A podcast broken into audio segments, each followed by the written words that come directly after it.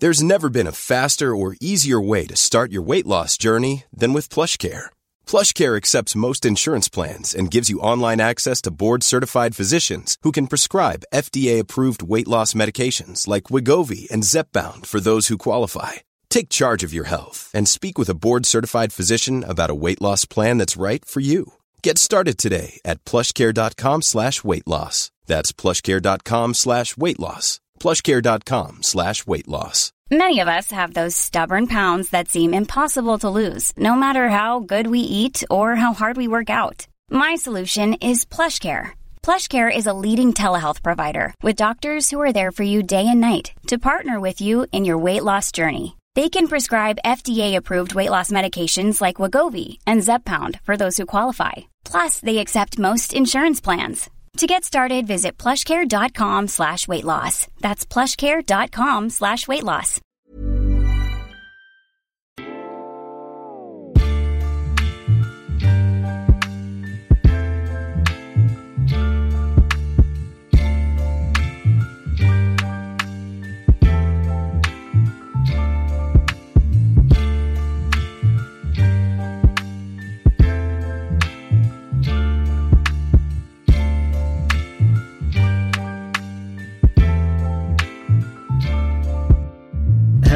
Welcome to the Bees Tactical Podcast, where we try to get under the bonnet of all things tactical and statistical at Brentford. I'm David Anderson, your host for today, and for the very first time since Brentford's promotion to the Premier League, gosh yes, that still sounds so weird, I'm delighted to be joined for the start of our summer recruitment specials by my good friend Jake Newman. Jake, how are you? And thank you for joining us. Oh yeah, that's, I'm, I'm great. Honestly, we're in a bit of dreamland at the moment, aren't we? With everything that's going on and little old Brentford. Yes. It's just Brentford have made it to the Premier League, mate. What have you made of it all? I just yeah, like I think someone summed it up on Twitter brilliantly. Even when they had it in the corner in the 95th minute with Marcondes holding them off and two 0 up, I was still expecting Swansea to go down the end and score three or. I was just you were just waiting for the inevitable collapse, but we were in cruise control for most of that game and. We scored the two goals literally within 20 minutes and killed the tie off, and Swansea didn't offer much. And it's just kind of a bit wonderland at the moment. And after last year's defeat, it's kind of just like, oh my goodness, we made it. And I don't really know what to make of it all. It's like some sort of elaborate pre-season next year where we're playing 38 games against the best teams in England. And Yeah, I'm not going to believe it for a while. I mean, especially after last year's like defeat, the way we did it, um, but just how comfortable we looked all game, and you're still thinking, how can we screw this up? Like there must be a way that we mess this up. Um, are we going to bring on too many players? Uh, are we going to? Are we just going to get? There's there's anything that can happen, and we're just thinking it's going to happen. But it was just complete control, wasn't it? Which is just um, amazing to see. And finally, the luck and the dice rolled in our favour. Um, that's all well and good, mate, but it's only half the job, isn't it? Um, we've been on the up for ages. We've made improvements year to year, um, but now there's just a whole new set of challenges. Um, yeah, do you want to talk to us about some of those challenges? What do you think they are? oh yeah, competing with the two teams that have spent nearly a billion quid in in ten years, or was it City and Chelsea? Somehow we're going to be little old Brentford competing with that. It's just not. It's just boggling to say we're going to be going to Man United away, Liverpool away, Chelsea away, City, Arsenal, Spurs, but the lesser half of le- lesser half of London. So, but the, no, the challenges come, and especially in the recruitment side now with the changes to the Brexit deals and the GBE system they've put in place, which basically you have to get 15 points off a certain criteria list basically it's what club your league or what league you're playing in and the bands have set. So the top band is the top five leagues. The second band is I think it's Scotland, uh, Brazil, Mexico, Argentina, and a few other. Oh, that's band three or something. And then basically, as the tiers go down and the the league quality in theory gets worse, and basically means that you have to match a number of points the magic number's 15. You hit 15 from a number of criterias, you get a work permit. If you don't, you can take it to an exemptions panel this season. And if they've missed a certain number of games due to injury or circumstances beyond their control. I think the wording in the document was.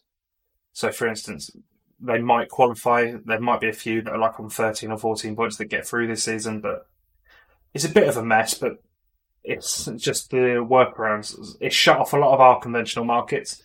I think we'll go on to that in a bit later, won't we? And we'll discuss about Scandinavia being shut off a bit in Europe. I think Giles has said before they crunched the numbers and Ben Benrahma, Maupay wouldn't have qualified for work permits under the current system and guidelines.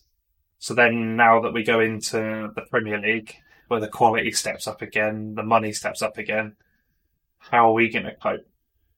Where are we going to find that quote unquote undervalued market? And hopefully, if we go through this podcast in the next hour or so, we might throw a few names up that could do a job or have a look at. Uh, yeah, we hope so. We hope so. But yeah, great stuff on explaining that. Um, it's just more difficult to, to, to scout players and bring players in from like the second tiers, isn't it? I think the second and third tiers where um, if you think about promotion, only two teams can get promoted, or sometimes in leagues, only two get promoted each season.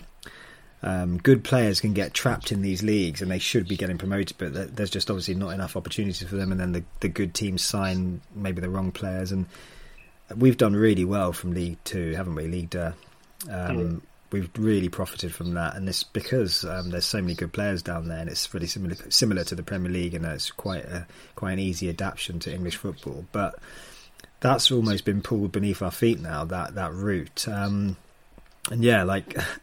Much like um, our government's international deals, like these trade deals we keep signing, uh, we're finding out we're worse off after them. Um, maybe in the future it'll be worthwhile and we'll look back and think it was a great idea because but at the moment it just seems like we said it the other day. Well, it's, it's common knowledge, isn't it? Like if you had a pool of fifty thousand players, you're almost down to ten thousand now of, of players that you can sign. So, is what's what's really the aim of this? We'll maybe yeah. we'll find out sooner or later.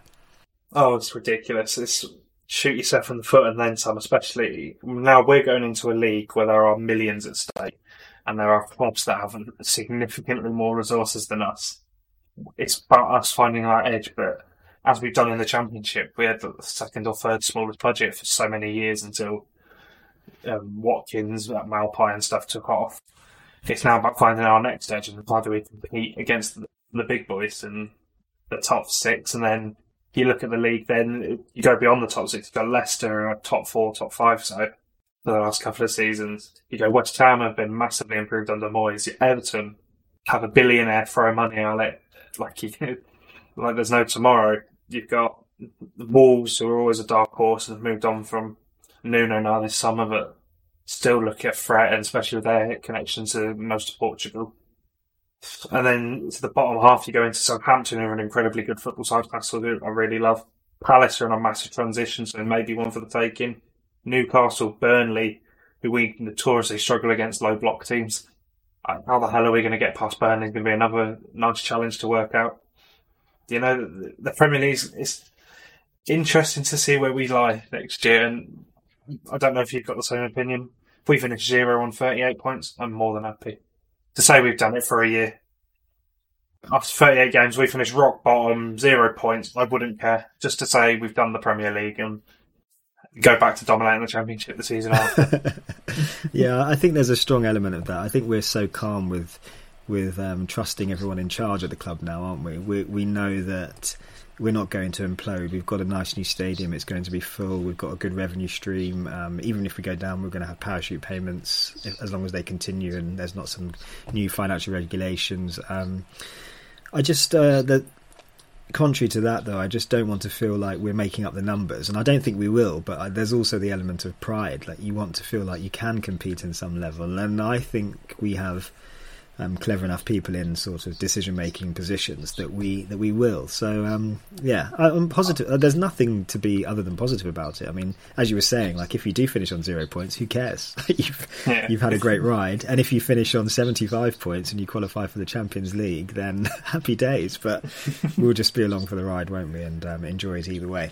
Yeah, 100. percent So so for this episode, um, yeah, let's um, uh, let's explain a little bit more. Um, so this summer recruitment series, we're going to be concentrating on for this episode defenders. Um, I'll elaborate further in due course, but before we dive into that, I reckon we give maybe five or so minutes to a departing great. Um, Henrik Dalsgaard has officially moved home to Denmark. Uh, he signed for Matthew Benham's other club, uh, FC Midtjylland. Um, it was probably it was talked about. I think it was it was kind of on the cards for a while. I think um, it got out of the bag that he was going to go there. Um, but it, it's all official now. I think once the window once it officially opens or whatever happens, he'll go. Um, Jake, yeah, like we're not we're not just doing a data dive on Dalsgaard. We're just going to talk about him quickly. Like, um, yeah, give us um, give us some stuff on Dalsgaard, mate. Oh, don't like not when he first came in. Like, not a Brentford signing four and a bit years ago, or whatever. Was it three, four years ago now? He came he came in and wasn't a Brentford signing at the time. It was he was older, a bit more experienced. And I remember it was that very first game, Besotted recovering it for a pre-season friendly and it was like Dalsgaard loves a cross. I always remember that one because it was non-stop of he was like a right mid, especially in that first year or two. He was at, just down that wing, and you'd find him mostly camped in the final third. I think as the years have gone on, he's obviously the legs have let, let go a bit, the physicals have declined, and he's dropped deeper and deeper. And he's made an immense back three, back four with with Pinnock, with Jansson, and that back three of them, Dalsgaard, Jansson, and Pinnock has just been immense. And you can see in the recent years, obviously, that our defensive record has massively improved under Frank compared to where we were at. We never had an issue in, in the final third of the pitch, but it's just that transition for him of he's moved further and further back to probably where we want our right back, or more traditional right back most of the time. But he came in and has just taken us to another level, and it'll be. I mean, um, it's sad to see him go and move on, but we've got to be ruthless sometimes and you know, there's always good for sentiment, but is he good enough for the Premier League? That's up for debate. And but for the stuff he's done for the club, it's a, it's been great to see him go, see him be at the club, and hopefully he can enjoy Denmark now for the last couple of years, and might pop up when we play him in the Champions League at some point. that would be funny, wouldn't it? Um, yeah, I think you. Yeah, you said some great stuff there. Um, uh, what what a player! I think something that struck was what you were saying though. We probably didn't get serious as a defensive team until he came in. Like we were we were a joke of a defensive team, weren't we? Like we were just over the top. No one could tackle. No one could connect with the ball. Like we were just. There's just some really bad defensive stuff going on. But we, I think he had a rocky period, obviously, when he got in first of all, and he was up and down, and as you were saying, got caught out of position a little bit. But probably more because the rest of the team were just no good as well. I think we got serious once he was around. Um, just leadership qualities um, in the early sh- early days, like a, just a commitment to defend, but then also attack as well. Yeah. Like a great leader, um, motivated the team. Um, was always like vocal in huddles. Um, just a big guy as well. We were quite a small team, weren't we? If you think about how small we've been over the years, and just slightly getting bigger and bigger. We're a team of giants now, really, if you think about it, like our defenders. but we weren't always, and he changed that a little bit, didn't he? He was one of the, ones who gave us a little bit of height. You think of the last back four, or before he joined, it was Holabajo. Um, you probably had Mepham and Dean in, and Dean in there mm, alongside each other. And then who was it on the left side? Bidwell. So yeah. you think all of them are pretty much either six foot six one. He then got Darcy was six one. Yeah, who's six two, six three. Pinnock who's mm. six four, and then Henry's the only exception to the six foot rule. But he's absolutely rapid, so it's okay. yeah, exactly. It just gave us foundations to build off, and it's like that whole American football thing. They speak like the defense can win, or the attack can win games, or the defense wins championships, mm. and all that. Was you have the solid foundations to build, and allowed our our Ben Benrahma, our Watkins, our Tonys, our Maupays to be more successful, and that comes with Frank. And then, and then a lot of stuff in football we speak about it. You have a guy that's on your side. He's Danish. You knew him from the youth days. They had a good connection with each other, and that instantly mm. sets in the precedent when you bring them these Janssons, these Pinnocks, and remodel that back four. You've already got a player there that knows what you want from him, and it makes it easy. And it'd be sad to see him go because I'm sure he was a big, big character in the dressing room and one of the older heads in there and part of that whole leadership group. And yeah, so but the, the question is, who comes in now? And do you do you go like for like, or do you go to replace the Dalsgaard of old? Hmm. Or do we have that at the moment already in a, in a younger, fitter model? You also mentioned about him kind of moving back positionally and reinventing himself, and I think he did it a couple of times actually. He was just a mad attacking outlet, wasn't he? Like loads and loads of crosses, good positions though, like low, first time. Kind of just opened up our eyes about getting the ball into like the half space positions and then just getting it fired across quickly. Like it was, it was, it was really good to see from like a, an attacking small, uh, sorry, attacking big right back. Like um, he just got up and down that wing, didn't he? And yeah, he, he's been a great player for us. I think um, probably one of the most influential over the last few years. If we're being honest, it's easy to talk about the strikers that score the goals, but we've had the best. Uh, we've had the best and second best defence in the in the league for a couple of years now, and he's played quite a big part in both of those contributions. Oh, uh, made yeah. sort of big contributions in that, hasn't he? Yeah, hundred percent. And then you talk about the international level right, he's our most capped player of all time that's played for us at the time.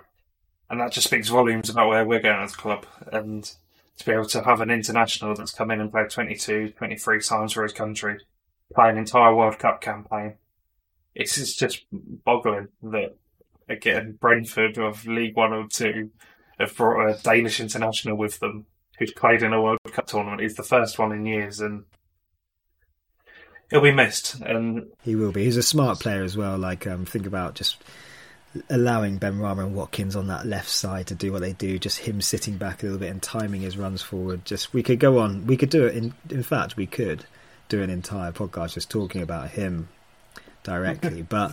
Unfortunately, we're not allowed to do that. As much as I love talking about Scandinavians, we can't do that because um, I think it would only be me that would listen to it. But um, but yeah, great player, and um, he's going to be missed. Um, we just wish him well. Yeah, uh, we, will obviously keep tabs on him. It's um, Benham's other club. It's Midtjylland. They play in the, or they try to get into the Champions League as regularly as possible. We see them playing against English teams.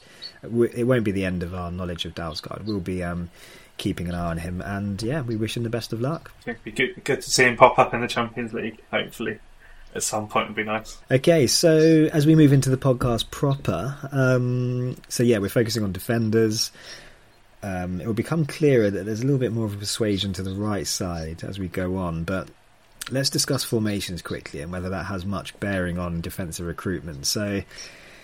I think it. I think it does, and it doesn't. Um, I think for what we're looking for now in players, um, you kind of want them to be able to do two things from that right wing position. If you're talking about like right sided centre backs or, or or right wing backs or, or right backs themselves. You, are looking for a size and a height and a, an adaptability there. Um, I think there's a wider tactical discussion to have on the formation itself, whether we play three five two or go back to four three three. Um, I, I won't go into it in depth now, but I think the success of Leeds back three pretty much as often as you can, as often as they can play it. Um, Sheffield United as well a few years ago. I, I think having that extra body there helps. Um, mm-hmm.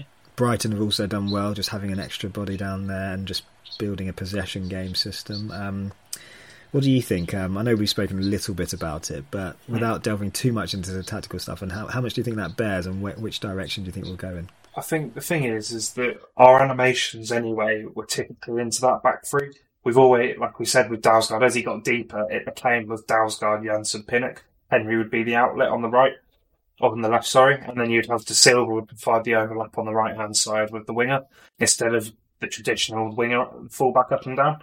So I think we've always had that foundation of a three to build off. So I think we'll probably look to find a similar sort of profile to Dalsgaard. Good height, good physicals, and a bit more mobility to him though someone that on the, especially we'll bring it up in a bit with Jansson, the diagonals and getting him beaten behind, and so someone with a bit more pace to mop up. I think mm. I personally feel we're better in the four three three. I think it suits the personnel of the squad more. But then we've also just won the playoffs and went on a very good run in a three five two, and it would be daft just to abandon ship after a couple of weeks. I think very, very structurally very similar to each other anyway in the way we build, the way we sit, the way we defend. So I don't see the formation as such as being a massive issue, but I think we'll stick with the three, three five two for the time being, and then maybe transition into a four three three once we're comfortable and set. But Scott, was fair to Sky, for all their cliches and rubbish that they normally give during the, the Brentford games, they did speak a lot about our versatility. And you think about Mbeumo can play on either side as a winger, as a fullback. You think about the midfield, Jensen, Norgaard, Janelt can all play two out of the three roles that we have in our midfield, two or three. You think our right back was playing right centre back. You know, we have that that versatility in our team to change if we need to. And I think that's a big thing is that we want players that can adapt and players that can play different roles and suit the system. So even if it's a case of it's going wrong, we can switch. And I think that's a big thing this year is just keeping it fresh. And you seem, as much as you touch on it with Sheffield United, it does stagnate. Teams work you out. It gets easy to work you out, and Leeds will be an interesting one next year. Bielsa ball and all of that, and it's all the also brand new and shiny, and the second season syndrome exists. And I know it's a bit of a cliche, but you see that with teams, and they drop off and fall because teams go, well, that's how they set up. You know the centre backs at Sheffield United were going to overlap, so you know then if you ping it long in behind them on transition, where their centre half's gone, and they haven't got the physical one v one defender that you need. So yeah, so to go for the question, I think we've set up in the three five two it's not too dissimilar to the 4-3-3 when we're attacking anyway, because our defensive structure is very similar and we set up. So I think 3-5-2 to start with, and I think we'll recruit to that. I mean, Frank has spoken about it before, even last summer. We played the 3-4-3 at the start of 1920, and he said that, that was what they recruited to. That was the third system, and Mbeumo was always meant to come in as like a fullback, wingback type player because he's better from deep. But obviously, we weren't getting the results, so you switch it up, and then we went back to the 4 3 3. He seems more comfortable in that 3 5 2, and he seems to have a better idea of how he wants to be structured, and this is how we set up. So I think we'll probably stick with it for the time being. We'll probably recruit to the three, but then with in mind the versatility of the personnel we'll need. If we need to switch, we can go back to the four. And even then, if we might go 4 4 2, you know, there's plenty of options in this squad just to keep mixing it up and hopefully enough to keep us up. yeah, let's hope so. Um, Chris asks, are we going to continue playing three at the back? Um, I think we both think we will do. Um, Danny Field asks, do we expect to see Goode or Mads in a back three? Um, Tom Rince asks, is Roerslev ready for the Prem? I'd be comfy with him as a right wing back, but not if we went to a back four. Um, NDR asks, is Pontus mobile enough for the right centre back in a three? So we'll, we'll call that RCB three. Um, he's answered his own question and said no. Is playing Norgaard in the back three a waste? He's answered this one probably. And will we lose something going forward if we play Henry left wing back instead of Canos?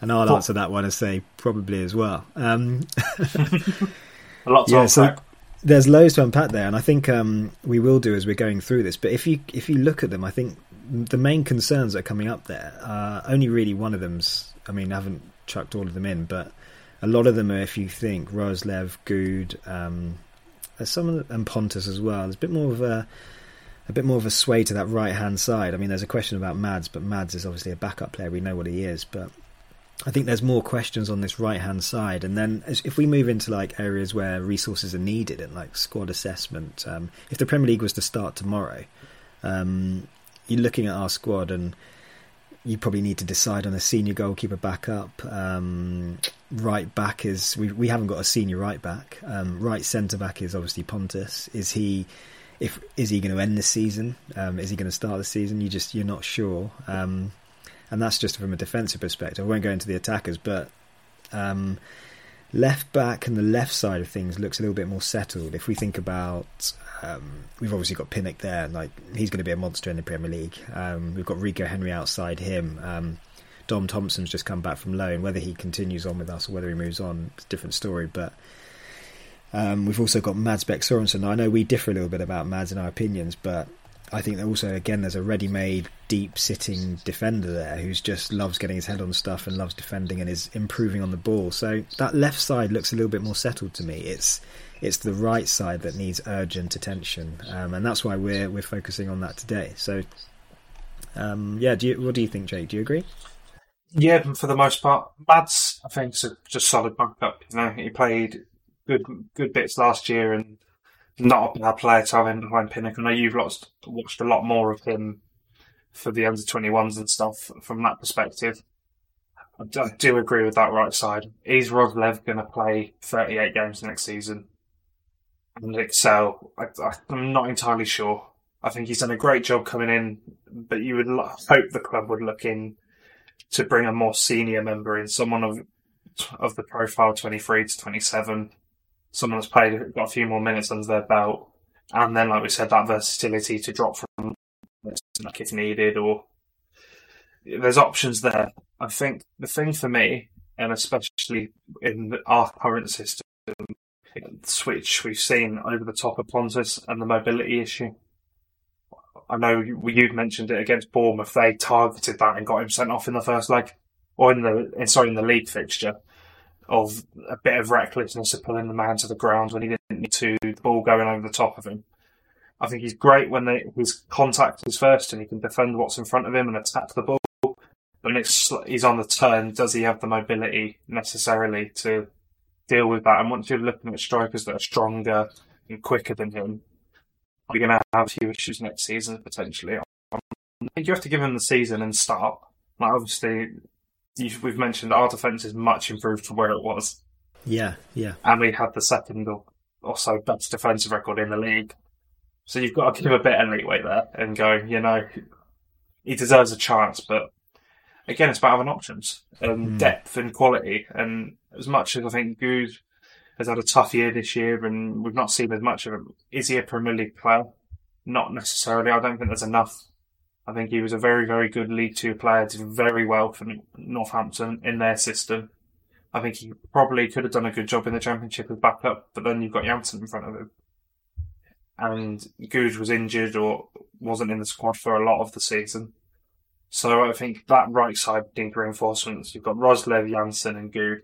I'd like to see probably a, one or two maybe coming on that side, just are younger, young, younger than Jansson, older than Roerslev, and that great just to give a bit of quality and depth, and just see what happens. Because obviously Jansson is going to start phasing out, and as he hits his 30s, 31, 32, Roerslev's obviously the future at some point in their eyes. Pinnock's only 25, 26, so he's fine for the time being. I think it's about just fading the next, and you take it up a notch. the quality goes up now a bit, and we'll see how it goes. I'm not entirely sure where we'll go down that avenue. I think we'll. I think we'll trust Roerslev again. We've got that. We need to. We trust these players. They got us there, and we think on paper there's a good enough squad to compete you think with with in terms of XG, like we were so unfortunate last year not to go up second, and we were second on paper, best side in the league. This season again, we were the second or first best side in the league. We just limped. We fell out, fell at the last hurdle. So I think, yeah, some reinforcements to take us up a notch, and we'll see where we go. I'm, I think if you're looking at a profile and in terms of things, I think you're looking at they need to be at least six foot to deal with the aerial presence. I think we're looking for someone that's good in possession, wants to play forward, progressing of play, break the lines, and travel up a bit. I think it, it always reminds me of Tarkowski. He was brilliant at that. He would just go. Like, he would dribble 20, 30 yards with the ball, and you'd think, bloody yeah, that's our centre half. I think you're looking for a bit of pace and a bit more mobility, quick feet. So if they get the switcher plays or the ball over the top, someone that's better than Jansson at that, and then someone strong with set pieces.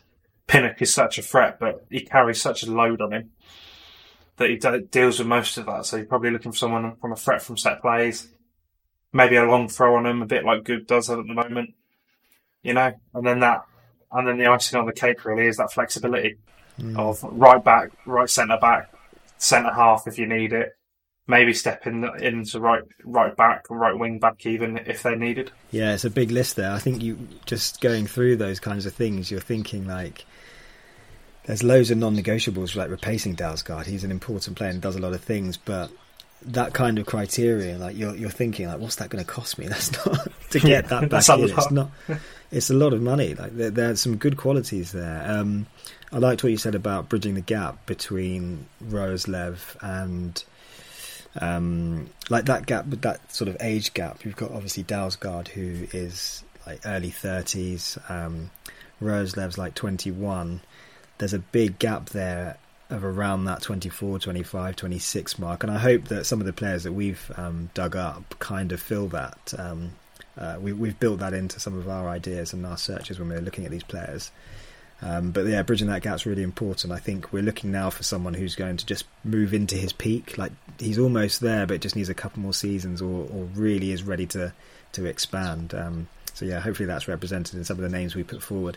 Um, but yeah, this is it. So how do you solve the problem with Dalsgaard leaving? You've said loads of the stuff there. He gives you so much. Um, what we're going to do now is just move into um, just some of these players that we've um, we've dug out. Combination of looking at the data, looking at looking at video, and um, and and things we like about them, things that stand out, where they rank against other players, and a lot of this GB stuff that um, you mentioned up front, Jake. Like it's really hard to find players that. Basically, I I like looking at Scandinavians, and every time I put one forward, um, they didn't qualify, and that's the sort of thing where Brentford would have had an edge before. They'd have trusted the Scandinavian market. They'd have known that these players maybe they actually are better than some of these other teams think.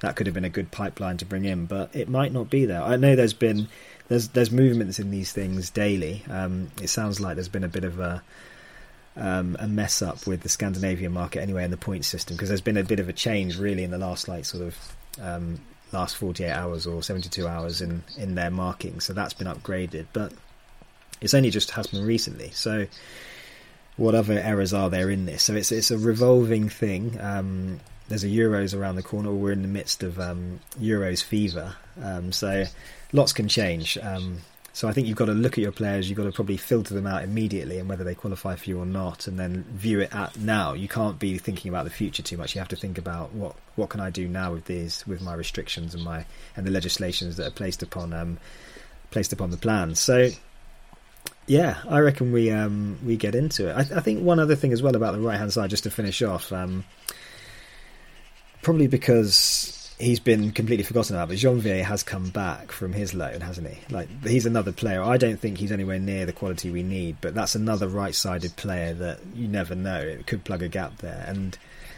it's it's just that right side doesn't feel like the issue.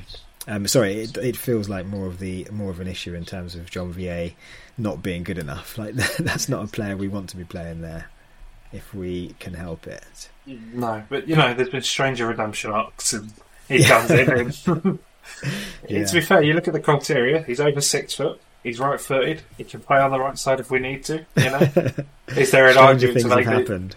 Jean Jeanvier starts next season? Yeah, that would be a hell of a turnaround for him. I think. Um, I don't think he was uh, shipped out on loan because uh, on good behaviour. I think it was bad playing and bad behaviour. But who knows? Who knows what goes on off the field? Um, so yeah, as let's let's move into it then. I guess so. So how do Brentford like to recruit for the first team? I think if we look at the evidence previously, um, a strong Danish and Scandinavian influence. Like fifty percent of the squad against Swansea in the final is Scandinavian. Um, the age profile is around that that 24 25 mark just below good resale value um, you want players that are on the up you don't want many that have peaked and if they have peaked it just needs to be one or two additions just to lift the rest of the team um, just just an awareness of knowing which players will improve with you like you there's all, it's all very well just getting someone who's towards the end of their improvement but if that's the right enough improvement you need to get you to the next level then that's fine but are they going to take too long to develop? It's, it's a very fine art, and it's it, it can go wrong. And um, we've not been perfect at it, but I think we've had more wins than not. And I think we've also avoided the loan system as well. It's it's controversial the loan market. I think Swansea are a perfect example of why loans are. I, I, I don't like what they've done over the last few years. I, I look at them now and I think um, alarm bells are ringing for me at that club. I, I, I think they've invested too much on loans. I think um, they've the parachutes have run out now. Um, not really many saleable assets. I don't think anyone's banging the door down for their players. Um, it's it's kind of come to a head, and I think a more robust trading system. Might, I mean, they've sold they've sold well. Let's not get this wrong, but but I think just a greater investment is maybe some of their own players or whatever. But we'll see, we'll see. Um, so.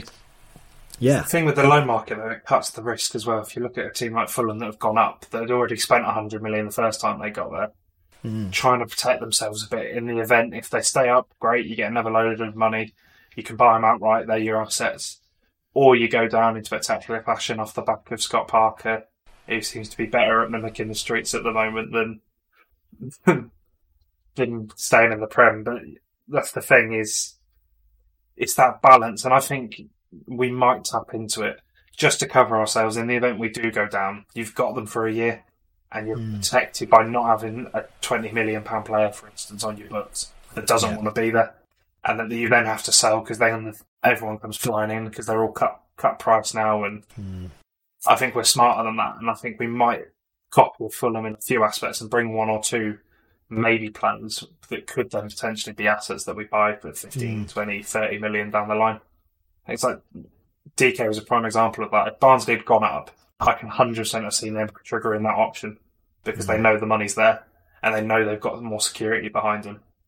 Obviously, it didn't go that way and it's a bit more tricky, but maybe one or two of these players, especially one we'll bring up in a minute, I think maybe not a view to buy them permanently at the moment, mm. but just protect ourselves, especially. And Benham's shown time and time again to future proof and make sure this club is self sustainable and not as reliant on him. And with the hopefully the Premier League money now and a bit more, the model goes again and we take another gear up and see how it goes. Just stepping back a little bit, I, I guess Brentford are very much about like learning. Um, testing, learning, getting results, and like trusting what they know. And the Danish and the Scandinavian market has been very successful over the years. Um, I get if we asked why is it successful, um, it's similar climates. I mean, you're talking about like very sort of well-behaved people. Like then, then they, they, sort of adopt into London and the living style here quite easily. Um, the football's a similar style. They speak English well. It's picked up easily.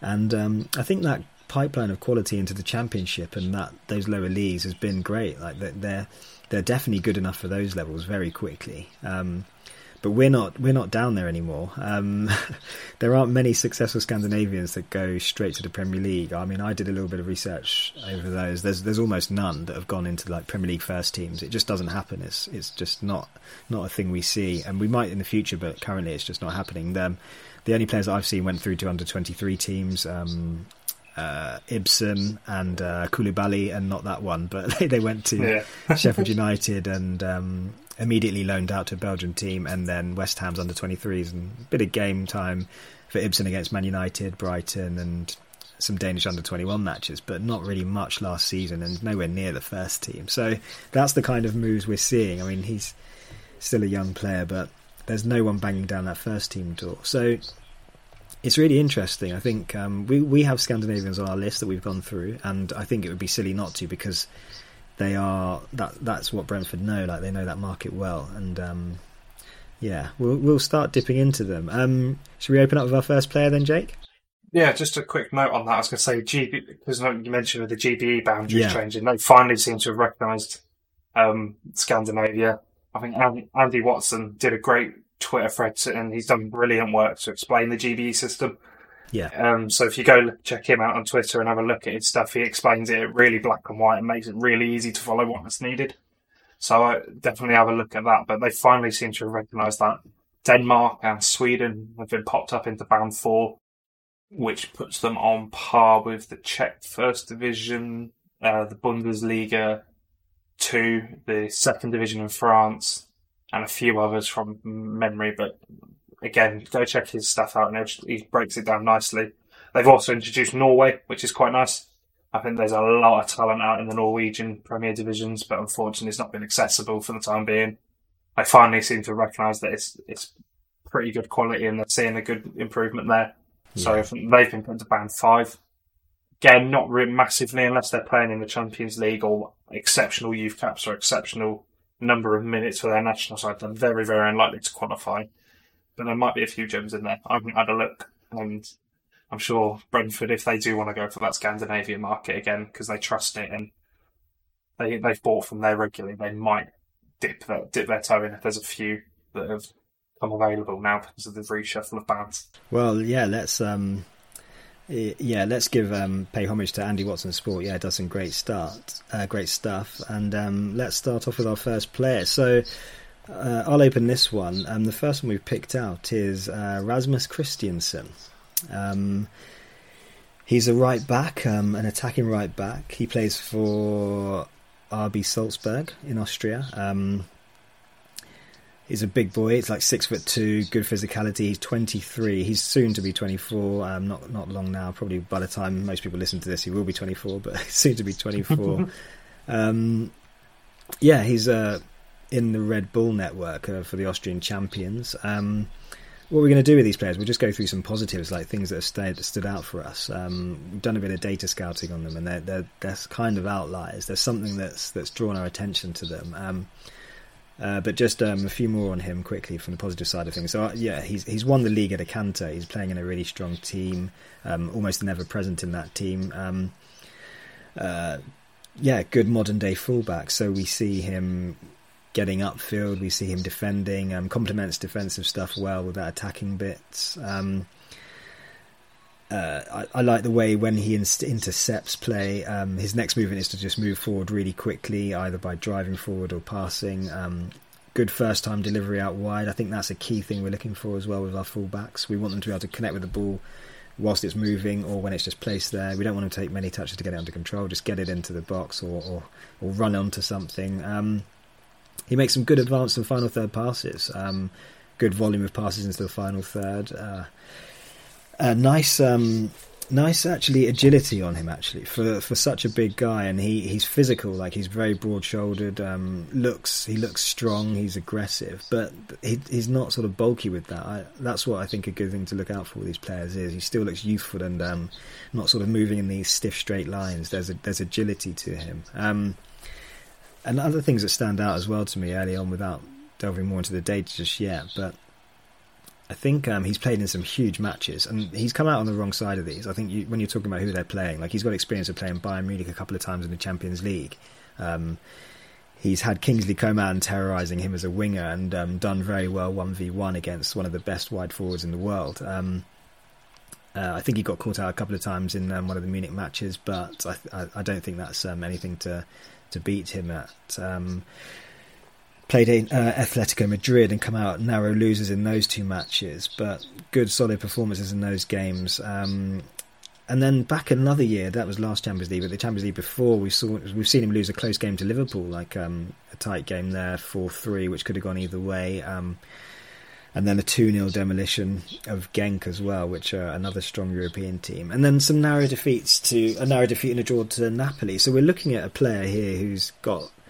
He's starting to really make a name on the on the um, Champions League side of things as well. So with all the attributes in terms of his league stuff being an outlier and him looking looking positive.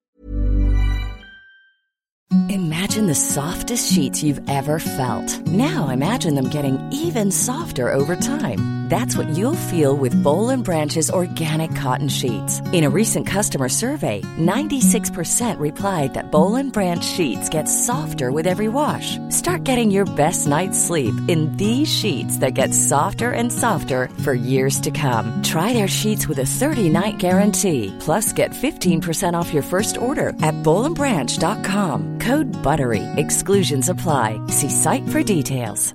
When you're ready to pop the question, the last thing you want to do is second guess the ring. At Bluenile.com, you can design a one of a kind ring with the ease and convenience of shopping online. Choose your diamond and setting. When you find the one, you'll get it delivered right to your door. Go to Bluenile.com and use promo code LISTEN to get $50 off your purchase of $500 or more. That's code LISTEN at Bluenile.com for $50 off your purchase. Bluenile.com code LISTEN. Hiring for your small business? If you're not looking for professionals on LinkedIn, you're looking in the wrong place. That's like looking for your car keys in a fish tank. LinkedIn helps you hire professionals you can't find anywhere else, even those who aren't actively searching for a new job but might be open to the perfect role. In a given month, over 70% of LinkedIn users don't even visit other leading job sites. So start looking in the right place. With LinkedIn, you can hire professionals like a professional. Post your free job on linkedin.com slash people today. Burrow's furniture is built for the way you live. From ensuring easy assembly and disassembly to honoring highly requested new colors for their award-winning seating, they always have their customers in mind. Their modular seating is made out of durable materials to last and grow with you. And with Burrow, you always get fast, free shipping. Get up to 60% off during Burrow's Memorial Day sale at burrow.com slash ACAST. That's burrow.com slash ACAST. burrow.com slash ACAST. And um, all of the sort of modern things we wanted from a fullback. He's, he's started actually to get a good body of work in terms of playing elite matches and actually experience of playing one of the top English teams. So to sum up, I think in in the positive side of things, we're looking at a good athlete here, really, really exceptional athlete. Um, can play on the the wrong side. So when the ball's on the far side, he's he's not just not detached. He knows how to make late runs in. Um, great physically, imposing, and um, he looks like he's ready to step up again. So yeah, plenty to be positive about for um, Kristensen. Um, Jake, do you have anything to add? I was going to touch on it there. I think, like you said, with such a big man with quick feet and a good load of mobility, he's a good age. He's not quite popped out, but as as ever, there is obviously negatives. He's not next Messi, unfortunately. I mean, the, the issue is you look at that Salzburg team; they are absolutely dominant. They are the biggest and best team by a mile yeah. in that division. They've come, there's been a few close runnings with them with LASK, then obviously dropped off because they got a ban for training during COVID. And but the thing is, it's just how well does he adapt? So then, when you bring him to a Brentford side, we're not going to make it. We're not going to lie about it. We're going to struggle next season, and we're no longer going to be dominating games. Mm. How does he adapt to that and the pressures on? You could argue that with the Champions League games, but again, cup football's very, very there's a lot of luck involved in cup football, and we've seen random events, and he's not a perfect judge of a player. And that ties into the biggest point is that he's already in the Red Bull network. And how likely it is they let someone out of the network. Haaland was the first big example of a player moving out of that system to go to elsewhere that wasn't Leipzig, which was a massive shock at the time. I think you've seen Hwang Hee-chan go from there. You've seen Wolf Hannes Wolf go from there. Haidara, who's gone from their second Austrian side to Salzburg up to Leipzig. Is he going to fall out of the network? And are they just going to pay, let him go? I was surprised when someone like Bidstrup came from Leipzig because it's not likely they let their talent go. But then you look at someone like Janelt was also let go by the Leipzig network after setting fire to a hotel bedroom and having a few attitude issues by all account, and look how that turned out. So we haven't done that much digging, have we, on him to see if he's burnt any uh, hotel bedrooms down. So burnt any bridges? no. I think tactically, I had a few, a few qualms about him. He's not quite that mould of player we were looking for that can play at centre back. We've mm. kind of looked at his physicals and we've not seen him tested out that centre half position. Is he a proactive defender? Is he going to sit off? Is he going to press the ball when we need him to? So is he just a tall fullback? as we're seeing, more fullbacks are getting taller, stronger, faster, more athletic. And then you talk about the price and transfer market having valued between seven to ten million. I can't remember off the top of my head. But are we going to pay that for a right back? Obviously, that would be a record fee for Brentford if we were to bring him in at that sort of price. Do we have that sort of money to be spending on that sort of player? And would Benham rather buy someone that's quote unquote more undervalued? not entirely sure. I think there's a lot of positives here. I think he's a good player in all thirds of the pitch. He's a solid defender, but he's not been tested enough at right centre half for me to go, yes, he can play that versatile role. And I'm not entirely sure how he comes into a side that's no longer going to be so dominant. And that's where the issue comes in. You can't judge a book, unfortunately, until he's been tested. And it'd be nice to see him at international, maybe see him stress tested in that Austrian side, but I don't know if he has particularly many caps at the moment or if he's playing regularly. So he's one to keep an eye on, but I'm not entirely convinced he's one for us at the moment. Like based on the current climate. Yeah, yeah. I, I like to. I, I, wanted to open up with Scandinavians, and um, he's one of my likes. Um, but um, there's always negatives with these players. Like you're, you're not getting the perfect player are you? I think um, you said it. The, the, being already in the RB network is an issue in itself. This is just a massive organisation of profiteering from player sales. Um, mm-hmm. They're not going to let if Brentford come knocking on the door saying, "By the way, we think you've got the data tells us we've got you, you've got a good player. This is his value." They're just going to laugh because they already know what they think he's worth on the open market. They already have analysts telling them these things. So we're no longer this kind of smart guy in the room now. We've got other smart people in the room as well, so it's it's also difficult in that sense. I think tactically, you're right. There's um there's a few things we'd you'd probably want to see in a different area. So playing for the best team in the league, I think this is a bit of an issue, isn't it? Moving from league to league, if you if you play for the most dominant team in the league, best in possession, um, you're the highest pressers. What happens if you move into a team that actually is not the best in possession and is one of the lowest pressers? Because Brentford aren't going to be the top. They're not going to be in the top five or six pressers in the league. I'd have thought in Premier in the Premier League, they're probably going to be around mid-table. So how does he how does he cope with being pressed the most? This is those are the kind of questions we're asking. Um, he's been flagged up because he looks quite good, and there's a, there's a few sort of signals that this could be a player that's ready to step up. But there are certainly negatives, and I think we've touched on them there. Um, but definitely one to keep an eye on if um, if if something gets announced recently or soon, and um, he goes to another club. Um, definitely one to watch. I think he's a player with a big future, and it's definitely going to be bigger than the Austrian league. That's for sure. Hmm. Um, well, just having a look through his history, he has been in the with Midtjylland, and then he moved to Ajax for quite a high fee at the time in seventeen eighteen. Yeah. So he's known to Benham already through the Midtjylland yeah. network. So, like we mentioned with the Leipzig and Red Bull, he's already known to Benham because he was there and when they won the league for the first time. Mm. And he went for quite a high fee at the time, so there's potentially a link there. And as you'll see a theme of when we go through this, there's, there's a lot of Danes. And there's a reason for that because we know much about them. And you look at someone like Nørgaard and Jensen both went into Europe first before we picked up on them.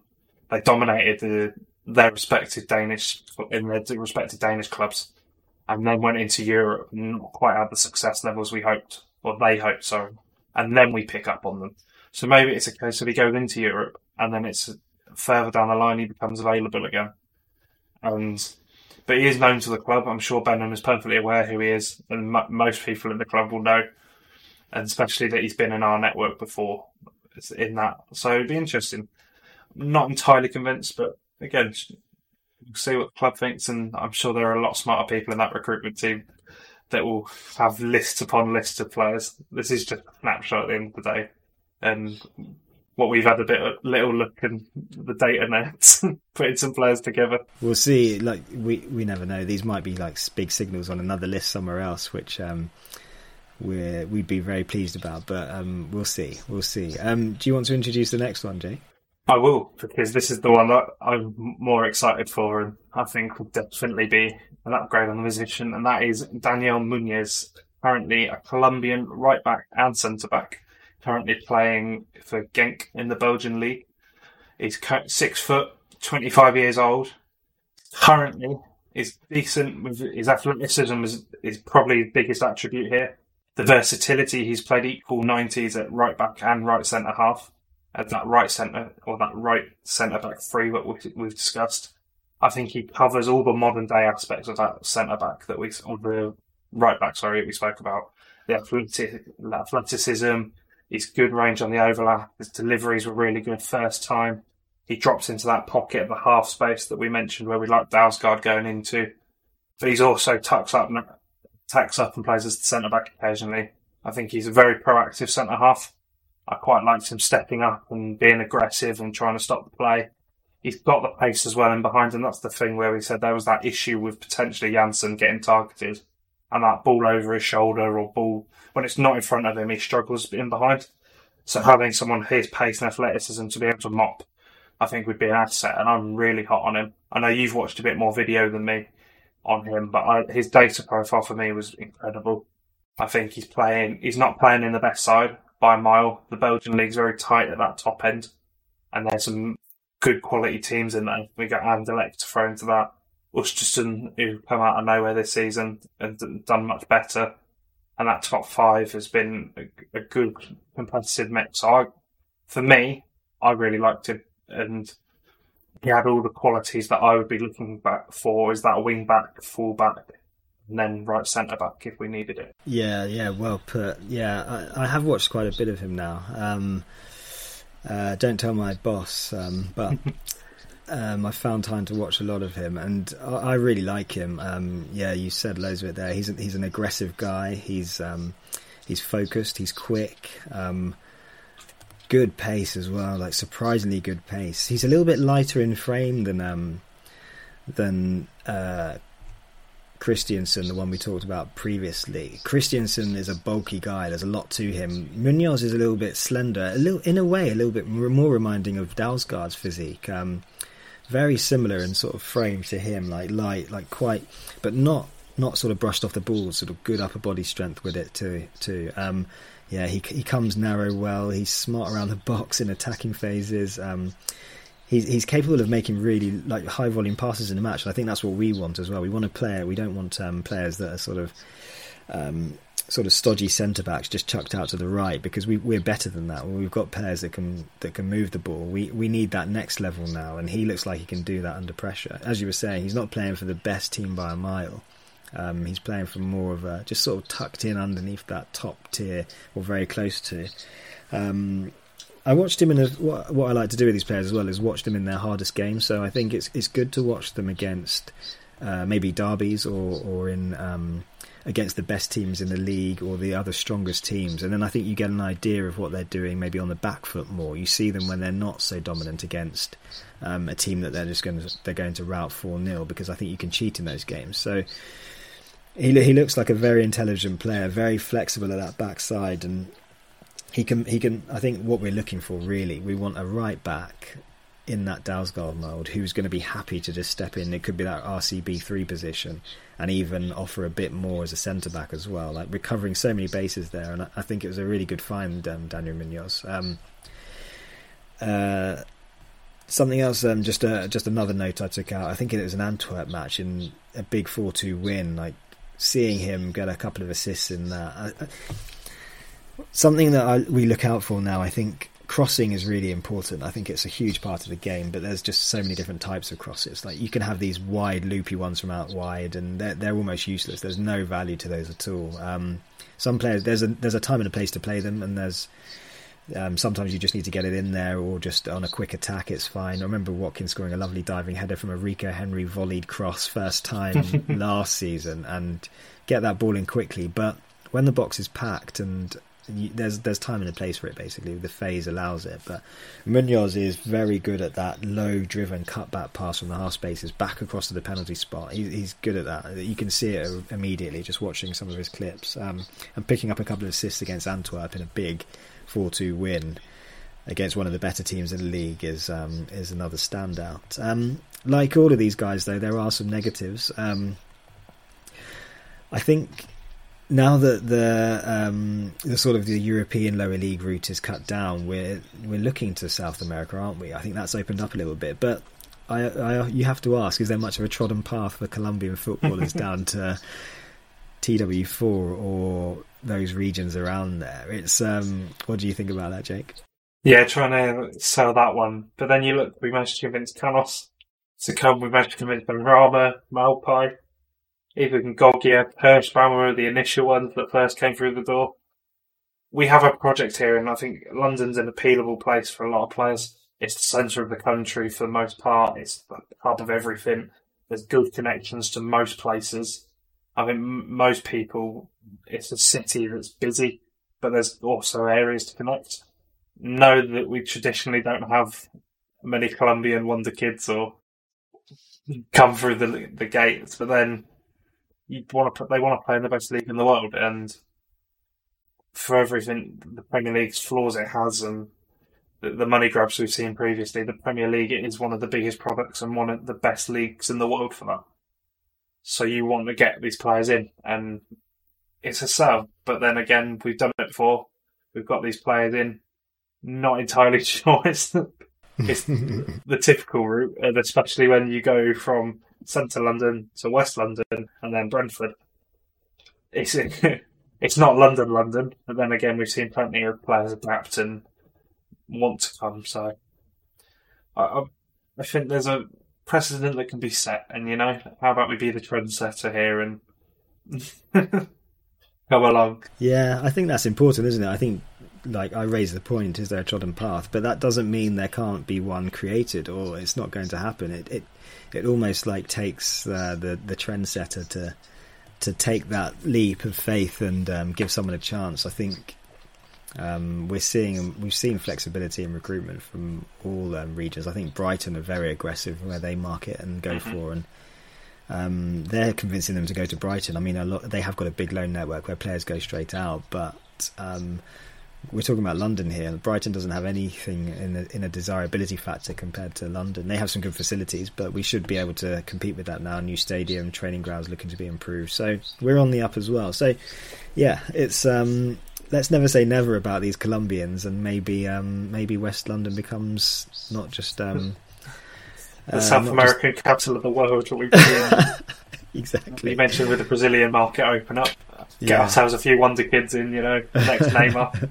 That's good fun. Okay, so the next one, I'll um, I'll introduce him and then I'll let you go on this one, Jake. Um, Kristoffer Ajer, he's the next name on our list. Um, he's at Celtic. I'll I'll let you um, I'll let you go on this one.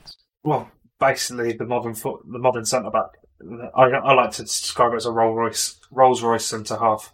He's everything you want in the modern centre. He's strong in the air. He's good with his feet. He's mobile. He's quick. He covers ground well. He's a brilliant age at 23. He's six foot five. Again, the question marks we've already mentioned about Celtic dominate that league or have done for many a season until Gerrard turns up. But honestly, he is everything I want in a centre half, especially in that team. I know he's played on the left side at Celtic for most of the season, but he's a right footer by nature.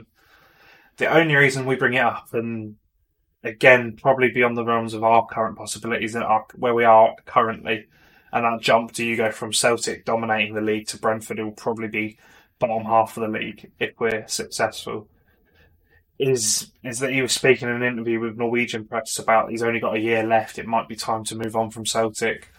It might be time, and then I saw Newcastle were thrown around in terms of names, and I'd like to think we could compete. We've got a project that we've got. We've got proof of our talent going all the way through, from starting at the club to now playing for their country, and at the highest levels possible. And I'd like to show, think we could attract this type of player nowadays again, 15, 20 million pound player maybe not so, and he's one that if we'd maybe been in the Premier League two, three seasons, then he might be one to go for it. But look, he is the perfect centre half in my eyes. He's very much in the Ben White mould of modern centre back that can do everything. He's great with the feet. His switches of play are brilliant. His ball playing is beyond brilliant, and he's really crisp with his passing. It's sharp. It's not sloppy. It's not just into space. It's picking a man out.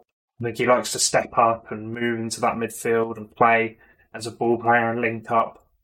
He, there's a lot to like with him, and the, again, you can raise the question marks there about stepping in and is he going to how's he cope when he's challenged a lot more defensively, especially in that setup. And I know a lot some Celtic fans have been quite concerned with a bit sometimes his one v one and how he copes, and is he quite good enough when he's being put the pressure upon him and he has to beat a man first.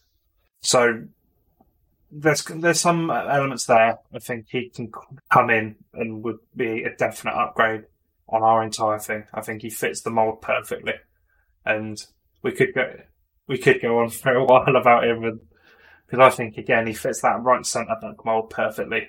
He's not quite got he's not got the versatility though. He can play across the back three, but not in the wide areas but he's got for me the passing, he's got the technical, the tactical, the physicals, and he meets all them criterias, And he's Scandinavian, so we get another one on the list, and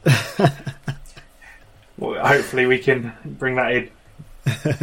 a big check for the Scandinavian. Maybe we should have a buzzer every time that we mention that. But um, yeah, he's a he's a good player. I think things that stand out is like his press resistance. Is he he can hold off players. Um, on the ball, he's strong as anything. I mean, he's he's very wiry. Like I think you, you, think the ball's gone from him, but then all of a sudden he's snatched back at it. And I think Pinnock has that. Um, you think he's beaten, but then there's another stride and another leg comes out from somewhere, and the ball's back under his control. When you think he, he shouldn't be, the odds look out his favour, and he brings him back back into position. Um, good balance. I mean, you you don't know what footed he is. He can move off either side. Doesn't look to be squared up easily. Um, and yeah, you mentioned it up front and in our in our notes here. This this monster height, he's absolutely huge. Like he, he's formidable size wise, and I, I, can imagine him lining up against Pinnock. I, I think i I think if we were going down the um, four three three route, I mean that would be the sort of player you want there at the back. I think he could do well if we were deep, but then I think he could just break us out as well. Actually, if it was just getting a bit too get getting a bit too tense and deep back there, but yeah, lo- lovely balance. Um, really good on the ball. Um, good in possession, strong and tackling. Um, yeah, just a, just a very good player. And you were right to you were right to to bring him to this list because he probably looks like he is a bit too good for the Scottish League. And that this is this is stuff that's probably moving into our negative list now because what sort of level is he playing at there week in week out? And is is that a test really? And does he look this good because um, he's up there in Scotland, where we know it's it's moving into a sort of three and four, but it's really those top two teams that have just the monopoly and strength, and, and Rangers have gone a bit wild this year at another level altogether. When they're starting to look at more underlying metrics and how to just control games, that it's it's it's not really the best measure of players, but this is someone that stands out and jumps off the page, and uh, really worth having a look at if you can do. But yeah, Kristoffer Ajer. Um, Great stuff. Great find.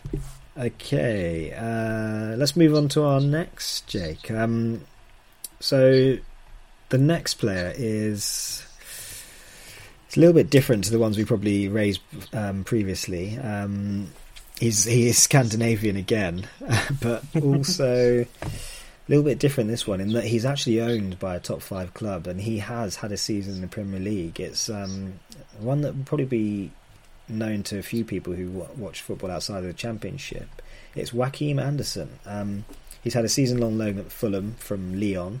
Um, another big player, six foot four. Um, it's difficult with Joachim Andersen because uh, he, again he's Danish. I think he'll be well known to Thomas Frank and some of the others, but he's already had a big move. So initially the price might just be way out of anything that Brentford are looking at here. But as we were speaking at the outset, this loan idea that um, would Lyon be willing to look at him to go out again on loan and get another year's Premier League experience? Uh, uh, is he part of their longer term plans? We're not sure, but just looking at him as a player because he he has been in a really bad team and he stood out in that team. Um, just in this incredible size, really big, broad shoulders, really difficult to pass. But he makes Pogba look small in times of, in terms of frame. Um, and again, like he, he doesn't look bulky with this. I think that's a key thing to look with these big players.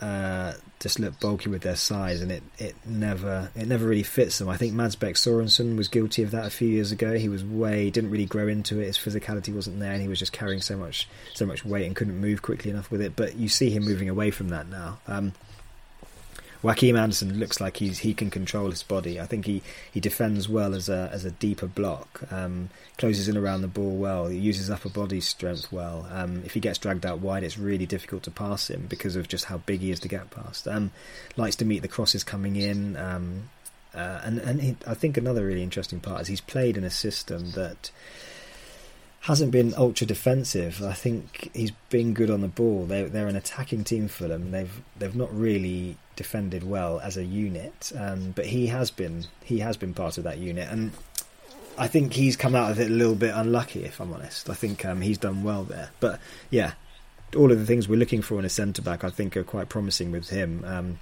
just unfortunate. I think some of the forwards and some of the pressure up in the field isn't quite what it should be, but I, th- I, think he'd fit in with Brentford's style and demands from a centre back. Um, just defends aerials well, good high volume passer. Um, happy to step out in the midfield. Could play in the centre of a three as well, which is quite interesting. I think um, from maybe some of us from a tactical perspective. Um, okay, recovery speed. I think um, that could be that could be better, but for such a big guy, you don't really want him getting caught up out of position that much. And um, yeah, just just can spread play well and also dangerous from both set like set pieces defensively and attacking wise. Um, yeah, anything? What else, what else have you sort of come up against, Jake, when you've seen him or, or picked out or find interesting? I think for me the big positives are that he knows London. He's been in West London before. He spent a season here, and that experience of playing week in week out in the Premier League is something that would be a good good addition from a psychological perspective for the team. The issue I have with him is longer age passing. He's a bit sloppy and a bit bit laggy at times, and it's not quite as accurate as we'd I'd hope for a longer range, especially because our centre backs do like that switch of play out, and we provide the width and stuff. So that may is a bit of a concern. Yes, he's a good volume passer, but I think he is a bit safe too much. I'd like him to try and break a line or two and be a bit more progressive in his play. I think aerially he's absolutely fine in popes, but then you look at that Fulham side, they weren't defensively great. It was yes, their attack gets a lot of negativity because they scored a record low number of goals over the season. I think it was nine in total. In so they've not been as good at home. But yeah, I think he's he's one of those that fall into that bracket of I don't think we'd play outright for. He's a case of you, loan him and then you have a season when is he a bit too old? I know we mentioned with Munoz who's 25, but again, this is a player that's 25, probably 26 in the, at some point in the next year. That's 26, 27. How many years of his peak do you have? And is it a player that then's going to drop off and you lose the value? And is it worth spending that 15, 20 million pounds on a player that you're probably not going to recoup that fee with? I think he needs to be better from a technical side, like we mentioned with the long range passing, I think is under pressure passing hours is difficult, and the time you have on the ball in the Premier League is a lot less mm. compared to a Championship level. And necessarily, we've seen instances there has been where he struggles with the ball at his feet and the pressure. And you look at the teams in the Premier League outside of probably Burnley and Tottenham, not all of them teams played a pressing style.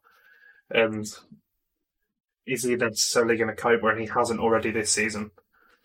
So th- there's question marks, but I think he falls into that bracket of a potential loan option because I don't think he's someone that we would want to buy outright at the moment. He doesn't, unlike Munoz, he doesn't quite have the versatility element that where he doesn't play the roles we want. He is an out and out centre half, and he would play in the three across that. Not whereas a bit like Niger, oh yeah, sorry, and Munoz, and there's more to them. Kristensen, they can play both. So, yeah, one of those things a bit more on the fence of. I think he probably just fits the loan system at the moment. Yeah, I think um, the word we're probably coming to is a bit more of a specialist, isn't he? Like he yeah. is, he is just your your right centre back specialist. You're not really looking at and, and, it doesn't really fit in with what we've probably been looking at recruitment wise and brought in in the past. We're looking at players that can play multiple roles. We're looking at players that can fill other gaps in the squad if they're not, and that's that's how we've approached the game. I think, um, but I, I, also think that helps with a transitional game and uh, a rotational game. But it also it also doesn't sort of put you down too far of a hole with a player. So, for instance, if he can only play that position, then what what, what else is he doing? If if there is a gap that needs to be filled, are we going to have to play a left footer out on the right just because he can't play right centre back well? Um, just watching him a little bit, I think there's a few games where Fulham have actually have played a back three, and he's been on the right side of that back three, and uh, they look quite deep. There's there's no there's no um, sort of forward penetration with him bringing the ball upfield. He's he's very static and um, uh, and very solid and based in that positioning sat there, and it, it makes it makes it difficult to get out. Um, some of the stuff you were speaking about, the long game as well, definitely needs work. Um, I don't know how much that is to Fulham's runners as well. I don't know if it's really hard with this stuff, isn't it? Like a long ball numbers wise, like a long ball can be made a good pass if um, you've got sort of Sadio Mane and uh, Mo Salah running on the end of it, or if you've got um, maybe someone else who isn't actually as agile and making it a good ball. So it's it's it's hard to interpret. That. You need to watch these back just to make sure that the numbers actually make some sense. But for him, I think he does need to work on that. Actually, I, I think he hits it probably unnecessarily at times or too far, or just um, just needs to work on it just generally. Um, but yeah, I think there's a good player in there. There's not loads of weaknesses. I think um, I think the value of him is that he's he's had a season in the Premier League now. He's learned from that. That's there's not many players that we can say that have that experience. Um, he's played Man United, Man City, Chelsea every other week. Um, there's a good body of work there now, isn't it? And there's value there somewhere. So it's whether you take the punt on maybe like a season long loan or something. Because the, this is what we're thinking about, aren't we? It's not so much that we're, we we don't think we're we might not be in the Premier League for long. So you, you can't make big outlays unless you're sure about these players. And there's um, umming and ahhing in him, but he's he's definitely interesting and one to one that's um, pricked our ears. Yeah, no, that's the thing is, do we sacrifice like how do we set up? Do we set up with that solid three where you can have um, an Andersen or Jansson, then a Pinner can play a solid back three, and you let Roerslev go, and then you just give him the license to roam, and then you bring up Henry round on the cover to make a back four. Well, do you, that's the thing is that argument is especially with the next couple of suggestions we go through. Is this more to a view of playing a solid three and then having wing wing backs and let Canos have the freedom so he doesn't have as much defensive work that he has to get through? So I think, especially as we go through these next couple of players, I think it's more of a case of these are probably more specialist centre halves that don't play as much uh, as a wing as or right because we would normally. Yeah, yeah, agree, agree. Um, I'll introduce the next one and then I'll let you roll with it. Um, Jack Hendry at Oostende. Mm-hmm. Do you want to go? Scot- Scottish centre half. The Oostende have just um, triggered his buy option for one and a half million, but the rumour, or what at least the press are saying, is that there's they're looking to sell on for a profit with teams like Villa, Leicester, uh, circling around with him for a potential 10 to 15 million pound fee. I think the issue I have with him is technically with the ball at his feet not the greatest. And that's the it, uh, he's a great defender and in front of him defender, and we'll mention it with a couple of names on this list. They're great with the ball in front. I think he, he gets up well. He's six foot four. He jumps well. He's good in the air. He's a physical imposing player. But he's not quite all there with the ball at his feet and he is a bit clumsy and a bit loose and with his passing.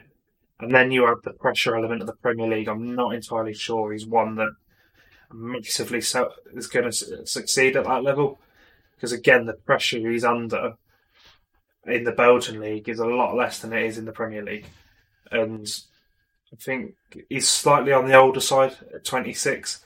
Again, he's not really an asset that you're looking to come in and improve to be good in a year or two. He's someone that comes in for a year or two and then either moves on for higher fee or runs his contract down. So, from a positive standpoint, I think he's an excellent in front defender. He's positive, he gets up well, he defends, he attacks. He, attack, he defends what's in front well. He's aggressive, pushing forward. He gets up aerially very well. He's a good tackler. His body shape is nice. But ball playing is a question mark, and he's struggled in places this season and a bit sloppy, a bit loose, a bit too conservative. And you want someone that's going to be slightly more positive on the ball. I know you've been, it's like Mads Bech, you've been massively good on him this season because he's developed, got used to stepping in, being more confident. It's not just left to right.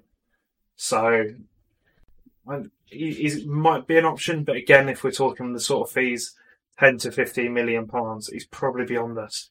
And at 26, are we really going to bring someone in that's probably a good player and would upgrade us, but not to the level that we think we probably could go to?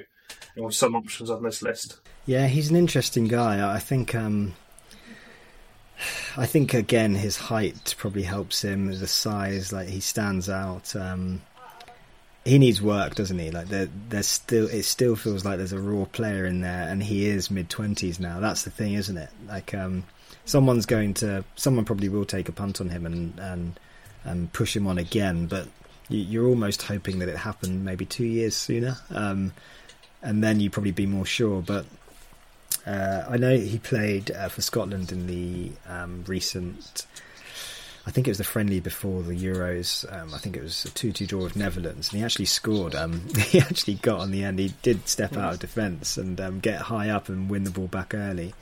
And, and sort of like a double block tackle up the field, and then just rifled one from the edge of the box. So maybe he's listening to this in some parallel universe and um, just uh, developing an attacking game. Um, but yeah, I, I, think you you sort of said it right there. He's one that stands out a little bit. There's a few there's a few metrics that make him interesting, but is he of the quality to step into the Premier League? We're unsure, but still, yeah, a very interesting player. Um, what we'll do is we'll we'll continue on with a theme a little bit now. So we've looked at some Scandinavians and some players that we think Brentford might purchase and bring in themselves, but there's a player that uh, kind of divides opinion. I think. Um, I, I, think he's a good player. He's he's He's um, had a well, he's he's sort of had a baptism of fire in the in the Liverpool defence, and it's interesting to see what they'll do with him next year. But Nathaniel Phillips has cropped up a little bit. Um, Jake, do you want to do you want to open up with him? Yeah, no, it's an interesting player, and you think he was probably fifth or sixth choice at Liverpool come the start of the season, and then you lose Van Dijk, Matip, you lose Gomez, and you're now at your fourth. You've lost Lovren in the summer, so now Nathaniel Phillips become goes from sixth choice to up to fourth, and he's now starting. I have a few qualms about him. I think his positional play is a bit poor uh, in places. I think he struggles occasionally with the, the line. I think there was a really great quote he had to be fair that Klopp said about him. He said he's got the brain of a of a, like a an elite centre half, but the, the legs of a League Two centre back. I don't. I think he's he's the mental aspect is brilliant and he reads the game well, but his legs aren't quite there. I think he's the physically he's probably one of the weaker of the lot. I'm not quite convinced that he's physically up to the challenge. Obviously, he's in a Liverpool side that dominate the ball, but there's, there's times where he's been ruthlessly exposed this year. I think that big one at West Brom is he steps up about two, three yards higher than anyone else and he's not communicated, communicated across the line. And I'm looking at that and thinking, that's a no-no as a centre half. If you're going to step up and bring people with you, or you're going to step up, you bring people with you. And it's been difficult. I think he struggled, but he's also been a he's been a very good option for Liverpool this year. He's covered a lot of. Are they going to? And is he now going to be content with going back to to fifth centre back choice or even fourth centre back choice? He's twenty four. He's he's not young by any means. He's not a young player, but he's got very little experience under his belt. He had a very very good season out with Stuttgart um, a season or two ago. I think he's okay, and much like we said with Jack Hendry, he's a very, very good in front defender. He'll head, he'll kick, he'll lump. He's decent. He's better than Hendry technically, in my view, from watching him. But he just struggles sometimes with his positional play and the tactical knowledge of right. Do I now need to step up?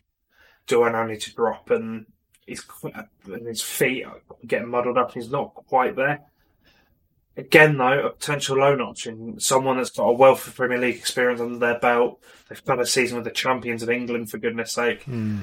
and well, the former champions of England, we should say, done a solid job. He's by no means terrible. He's been a very all right player. He, comes in, and but then does he improve the back line? And would you rather him or Jansson in there? I mean, is that harsh on then Jansson to bring a player in that's going to probably replace him? Or then do you shuffle Jansson across into the centre and bring a Phillips in down the right and, like we said, solid free and then wings go? I know you've had a bit of a video watch of him and sort of agreeing with the kind of summary, or you've seen something different in it? Uh, no, I think you've come to the to similar conclusions. I think the Klopp thing's quite funny as well. The league, the League One or League Two defending legs, like he, it's difficult, isn't it? Like I, I, think his movement across the turf, he almost looks like a horse that's sort of not in its stride. Like it's just sort of getting its, it's sort of like sorting out its legs and galloping, and I think that counts against him. Um, he's had it difficult, I think, going into Liverpool's team. I mean, they're a good team, but um, I'm wondering how much. There was obviously lots of talk about how like terribly they're defending and they've dropped off massively, but I think as a team they they figured out that you can't press like as madly as you can in a pandemic like age of football. You have to ease back, and we at Brentford realised that as well, and sort of built a team that was better to to sit back and soak up pressure. But I think they lost a lot of their pressing, but they didn't sort of move any deeper. They carried on with a high line. So I, I, I don't know. I think he's probably got the short straw of that. Um, Barnsley would also disagree with the press in front. By the way, I think they they've proven that it, it kind of works in a COVID era and how well they've done this season. So who's that? I Barnsley. That oh, Barnsley, Barnsley yes, disagree. yeah, yeah, yeah. They're something superhuman though. But we'll go on to. funnily enough, we'll move on to them in a second. But um, but yeah, I, I think um, just there's a few the, the, positives. I think on the video, what I'm watching is I, I think we do. Our aim is to maybe we don't want to allow crosses. We never really have done. We want to prevent them. But I think moving the ball out wide to a least valuable situation to force teams into crossing. And I think against Liverpool, you see that that's what teams do. They put a lot of loopy crosses in, and that's that's a way to attack. And I think he defends those okay. I think um, there's been a couple of performances where he has stood out a little bit. Actually, I think he, he had a good game against Spurs. I think this is obviously an, an ex Jose Mourinho Spurs, not the best attacking team anyway, but he came out looking really good in that. Um, um, Sebastian Haller, he pretty much kept him in his pocket. Not really the explosive or as good as, as good a player as we probably thought he was going to be, but also had another good game against him. There's a few good performances dotted around, and I think. Um, without sort of too much going on ahead of him, I think he did okay actually. Not as bad as um, not as bad as some people would have said. Uh, so, I guess negatives on him. Yeah, uh, I mean stylistically and it, how good is he in possession? I think he tries to hit these diagonals, but I think he's got some very good runners, as I was saying earlier. Like if you've got Mane and Salah running off you, and you're you're looking at that movement to hit it behind, you you they're making bad balls look good sometimes, aren't they? That's the thing with those guys. So he's an interesting player, but again, his experience might be something we call upon just to just to move in, especially with um, with our lack of players on that right hand side. Um, a little bit of a change of tack now. So a lot of the players we've talked about have been top tier players. They've been dominating their leagues, um, the top tiers in their respective countries. But we're actually going to. I think it would be remiss of us not to not to dabble a little bit on um, the championship's top performers. So if we, if we think about what the top of the championship is, if we look at it as just one big international worldwide league, the championship, some of the players in the championship probably are good enough for like lower Premier League teams. Um, one that's um, one that stood out to us over the last few years um, has been a Barnsley player. So his name is Mads Juel Andersen. Um, everyone should know about him now. He's watched the um, watched the championship over the last few years. Uh, this is another Scandinavian player. Um, he's very tall. Another one who's just a really big size, six foot four, um, right footed, but playing on the left side of the defence for Barnsley, mainly out of that that channel. Um, Barnsley are well known. Jake, you um, mentioned it previously. They're a high pressing team. They sort of condense the pitch and play high. So this is a player that's um, that's used to having huge spaces behind him defensively. So if you attack Barnsley well, you want to turn them the other way and just race them back. But they've done really well, like a high pressing game. Um, him just pushing that defensive line high. Um, good in duels, really good aerially, good on the ball as well. I think for such a direct team, um, for such a direct team, Barnsley and their defenders make a lot of passes. I mean, regularly you're seeing him making over fifty. This is this is yeah, it's it's really difficult to say they're just a, a hoof it long and knock it down game uh, team when um, when they make so many passes. I think it's the speed and timing of them and and the areas that need more scrutiny. But very good on the volume side of things. I think he looks ready to either move to a top sort of maybe top three or four championship side or really at a push, you could see him one of the lower, lower Premier League teams. I think that might be a little bit of a stretch, but I think there's more in this player, and um, he's shown after a couple of seasons now that that someone, I think again, someone's going to make a move on him. I think it's time for him to move on. He's been at Barnsley for a couple of years now. They've they've probably gone as there's there's going to be a little rejig this year after getting to a playoff semi final and probably losing out. Um, yeah, so there's just an. I think he's one to keep an eye on. I don't think it would cost a great deal to get him out of the team. Um, uh, played an interesting style, and um, that's that's what would probably be a bit wary about him. Whether he's a little bit, how would he deal with a little bit more cohesion and just a little bit more structure, and um, not so much playing for those second balls. Just just obviously you want that, but that not being their primary source of attack and just those turnovers. So a very interesting player. Um, good age, good profile, um, good experience of English football. I think um, seems like an intelligent guy, very capable. Um, it's just whether just whether they believe that he could make the step up. But I think price and um, availability would be very desirable. And there's been um, there's been um, a positive move from Barnsley before. Pinnock obviously came from Barnsley, so they know about defenders there. They've had a few good ones over the last few years, and um, there'd be a lot of um, signals that um, that would interest us. I think so. He's one to look out for. That's our main list. Um, those players have all stood out to us, and we've had a look at them, sort of scrutinise them a little bit in in, the um, in the video side of things. Munoz is probably a little bit ahead of the others. I think as an ideal person to come in, so he's definitely one to keep an eye on. But um, There's a special mention for some others which we probably haven't explored or haven't had the time to explore on here. Um, Andreas Hanche-Olsen came up for us at Ghent. Um, I watched him and I wasn't overly wasn't overly convinced on him. Um, bit of a data darling, but not quite so much on the video. So that's where you've got to be careful with this stuff. Are there any other, any others in our list, Jake, that we haven't had time to explore? There was a few younger lot that came up. There was one, the, the guy test, uh, Danilo Donetsky. Donetsky? Aderki. Aderki, yeah. He's 22 playing for Vitesse, not a Chelsea loanee, which was the first biggest surprise here. Had a decent, again, this was much more of a data guy that came out. Not had watched too much video of him. And I know Transfermarkt have him quite valued quite highly, so maybe one again beyond our realm. Uh, Jerome, uh, oh, I'm going to butcher this. Ugnani? Is that close enough? Ungrady. Ungrady, I go. think that's probably bad as well. Uh, currently on loan from Salzburg, uh, Genoa in Serie A. They currently apparently have an option to buy on him, but again, he's not hardly kicked a ball since January, since he joined Girona. So one of them potentially that could jump in. Really, really athletic, like incredibly good player for the physical element. He's strong, tall. He's incredibly quick for a centre half. Technicals do lack in places, but again, more than capable to cope and step in. So he was a big one that I quite like. Again, anyone that's played Football Manager probably will recognise the name from hmm. from Salzburg, and it was there several years, and potentially an option there if we want to trigger that. And then one last guy that's caught a lot of attention, I know, across Europe, and a few of the big clubs have been linked to him is Odilon Kossounou. He's currently at Club Brugge. He's 20 years old. Again, another one that comes out in the data, but there was, by all accounts, the press is reporting a few top six clubs and some of the bigger Premier League clubs are circling around him. So, not quite in the realm of possibility at the moment. But at 20 years old, looks like a very, very good player, and the ceiling for him is incredibly high. And I think he probably will end up in the Premier League or at least a top league in the next couple of years, if if he continues his upward trajectory.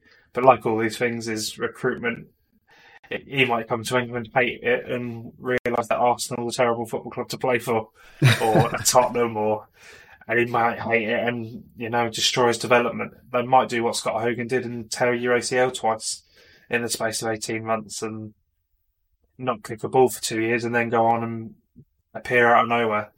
Recruitment is a minefield in the best of times, and there's so many factors beyond just the data profile and and their video.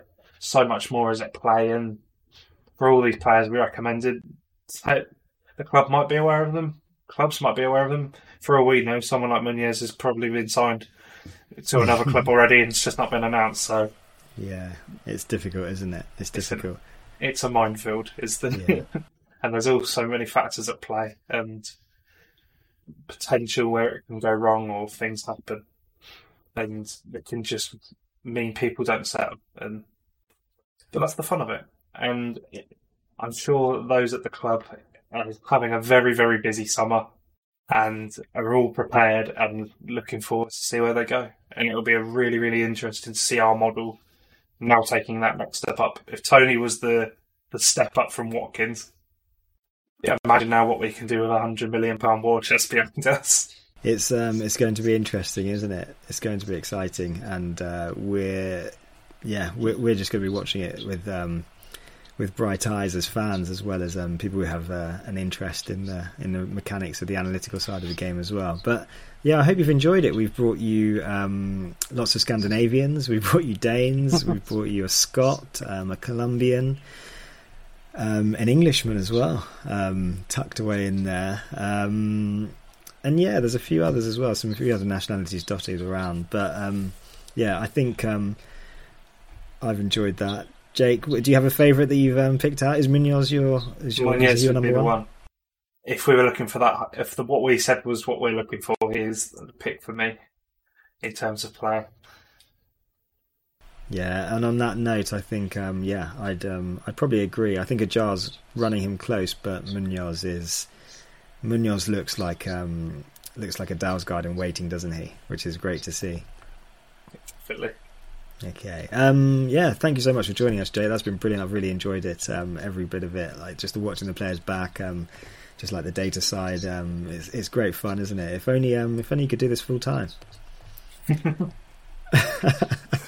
Um, remember, um, the watchword is Bees Tactical or Bees Analytica. Um, there's still loads of stuff up there you can see from these guys, um, Jake as well, um, and the other the other side of things too. Um, yeah, the Substacks they're all there. There's all the old tactical articles, loads of visuals. Like the Twitter's still pretty active.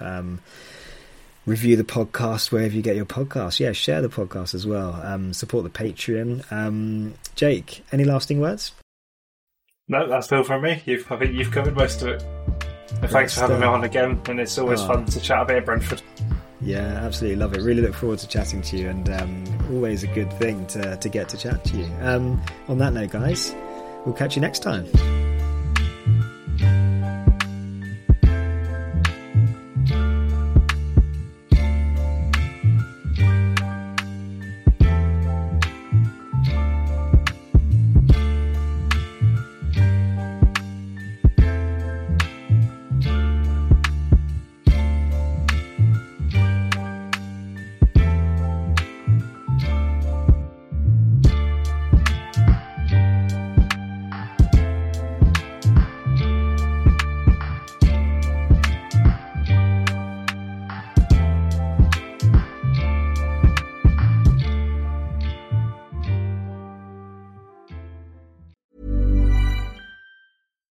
We're on a budget, we still deserve nice things.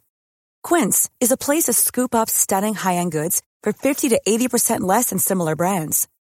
They have buttery soft cashmere sweaters starting at $50, luxurious Italian leather bags, and so much more. Plus, Quince only works with factories that use safe, ethical, and responsible manufacturing. Get the high-end goods you'll love without the high price tag with Quince. Go to quince.com/style for free shipping and 365-day returns. Ever catch yourself eating the same flavorless dinner three days in a row?